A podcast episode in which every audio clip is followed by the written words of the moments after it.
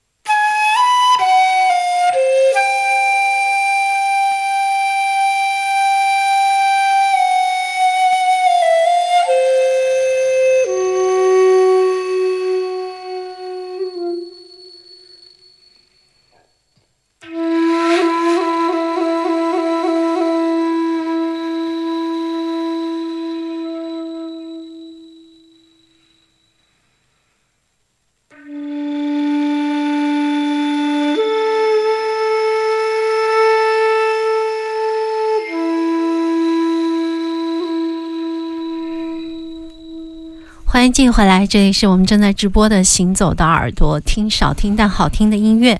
刚刚听到的这也是我们耳朵的老朋友哈。对，老丹的新专在摩登天空发行的新专辑还没有听热乎呢，但是已经非常多的朋友喜欢了。我们会在上传的时候会把主本放上去。这首歌很有意思，这首曲子跟萤火虫有关系吗？跟小虫子有关系？大家可以听到它的笛声后面的稀稀嗦嗦的，我觉得是效果器啊，没有跟他确认过。我不太喜欢跟音乐家朋友确认一些事情在播之前，我想，哎，不管，就让我理解错了。我们也先播了再说，有什么感觉？回头我会再问他怎么怎么样。但是对于他来说，其实这我想是用一个效果器，对对对，效果器后面应该是做了一些像重吟的声音这样的一些一些一些效果，非常特别的笛子，你会听到不一样的笛子，但是它又那么古老，这就是老丹应该在的这样的位置。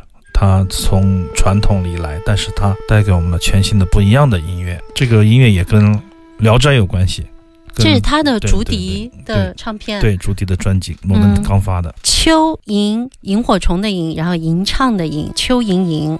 他在这个文案当中写了这样的一段，他说：“船刚好靠岸，前方有一只蓝色萤火虫，引领王安朝着回家相反的方向走入森林。”这个是《聊斋》里面的一段，是吗？对，他是根据这样的一个故事来做这个专辑的，有一种文本和音乐的互文关系。如果拿到专辑实体的话，大家可以仔细的端详一下，仔细的玩味一下，去做一些想象。其实。你知道为什么我们听笛子就会觉得伤感吗？或者觉得很孤寂，或者谁的时间易逝嘛？我觉得从古到今，中国的竹笛这个东西就特别的。抓人，它很呜咽，它很悠远。就是从小我听笛子，我一听我就觉得哇，我什么时候才能吹出那样的？我看那个书生在电视里对着河边吹，我说哎，这箫这么好听，这么呜咽吗？所以我对箫笛也是非常的感兴趣。尽管我掌握不了它，但是我欣赏那些能够吹得好的人，包括很多古诗，我也觉得特别的有意思，也写得非常的好。就是比如说不知何处吹芦管，就笛子啊，一夜征人尽望乡，就是不知道谁吹了笛子。所有的出征的战士都在看向自己的家乡的方向，不同的不同的角落，笛子就有这样的一种特质，特别是中国竹笛，我觉得确实代表了一种人文的精神。但是在这样的一条漫长的上千年的道路上，如何去走一条自己的小路出来？我觉得老丹是我们可以指望的人呐。这他可能是在我生活中唯一可以跟老马 PK 狄仁杰故事 电视剧，给我 PK 真情真剧的这样的一个一个神人，能做出这样的音乐，内心需要非常的安静强。他本身应该是一个这样的人，但如果他还有一点点幽默感，或者有一点点奇思异想、奇思妙想，他就会做出。很不一样的东西了呀！我觉得看了那么多前卫和传统两面。是的，我常常跟自己在瞎琢磨。我说古人呐，为什么那么厉害？为什么那么多的老曲、古曲、本曲，包括古典乐的作曲，为什么要一直演奏古人的音乐呢？我们做不出来吗？后面想的确实做不出来，就是你的时间不够啊。他每天二十二个小时都在想琢磨这件事儿，他没有手机啊，没有干扰，对他没有任何东西。就像之前我们说古琴，我们聊到我们去看一个朋友坐了二十天的船，然后人家走了不在，明年再去留个条，这样的一种时间，就他在一种飞速的这种思维中。消失的时间和你在飞速的行动这种消失的时间，我觉得还是不太一样的。所以说那一刻，我就觉得突然间理解了这些东西，但是同时也更加的困惑了。就是我们到底要去向哪儿呢？我们的音乐一百年以后的音乐会是什么样子？一百年以后的电台节目还有没有？会是什么样子？会用什么样的语言？我们的口音发生了什么的变化？这种困惑一直在。攻击我，哎，让我觉得 我想知道一百年以后的音乐是什么样子的。这就是音乐带给我们的。而且多说一句，关于笛子，其实我听过的最狠的诗歌，不知道谁写的，就是一支短笛掌中横，就是一支短笛拿出来横在手掌中，未曾吐气，调已成。就他还没有吹，我就知道他要吹啥。那个调已经在我心中落下了时间的影子，落下了离别的惆怅，落下了很多很多的。听不见，但是可以感受到的东西，意会的东西。我觉得这种意境，我觉得确实厉害。但是有时候在很繁忙的时候，你又觉得它确实耗费大家的时间。就是说，听者有心，做的人也需要耗时间，听的人更需要放平心态去感受。他得享受去思考。对，如果有时候我听一个音乐，听着听着我就跟音乐没什么关系了，就想到别的事儿去了。但是我其实觉得这种旅程是很奇妙的，它让我。思考很多东西，在这种声音里面，嗯然后你觉得时间过得太快了，又回到这个让时间慢一点的问题了，特别有意思。这也是老丹的笛子。今天多说几句，因为这张唱片的出版，连我们的这个即将要限量五十盘的这个开盘带都计划都推迟发行了，值得大家去买一张实体唱片来聆听。其实有一些曲子，我觉得真的是非常的精彩，很适合有时间做一个竹笛的这样的一个黑胶唱片的精选，我觉得也是会非常的精彩。这张专辑的名字叫做《空山幻曲》。换曲，对对对，非常好听的名字。音乐就跟这个文字是一样的，非常的贴切。音乐也跟那个人一样，跟这个竹子也是一样的，非常有气有节。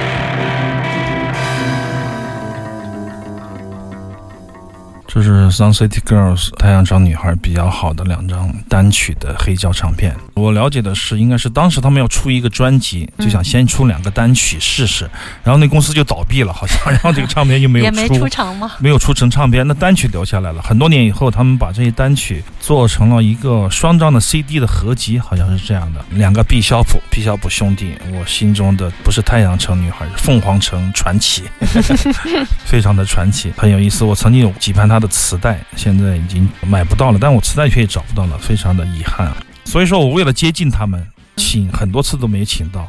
为了接近他呢，我就请了他的厂牌，就那个伟大频率。我记得有一次就民族音乐的厂牌来讲座，结果他也没来。然后我又明天节继续行，爵士节继续行，每次都赶不上他们的时间，非常的遗憾。这两个人很有意思，在他们有一次访谈说，他说你们怎么这么怪力乱神呢？又在美国长大，喜欢这种摇滚乐，喜欢吉他，也能演奏爵士乐，也能演奏摇滚乐，还能够演奏对古典音乐也有建树，各种音乐，你们的业务也非常好，为什么非要去搞这些怪的音乐呢？他说要怪就只能怪我那个黎巴嫩爷爷外公了。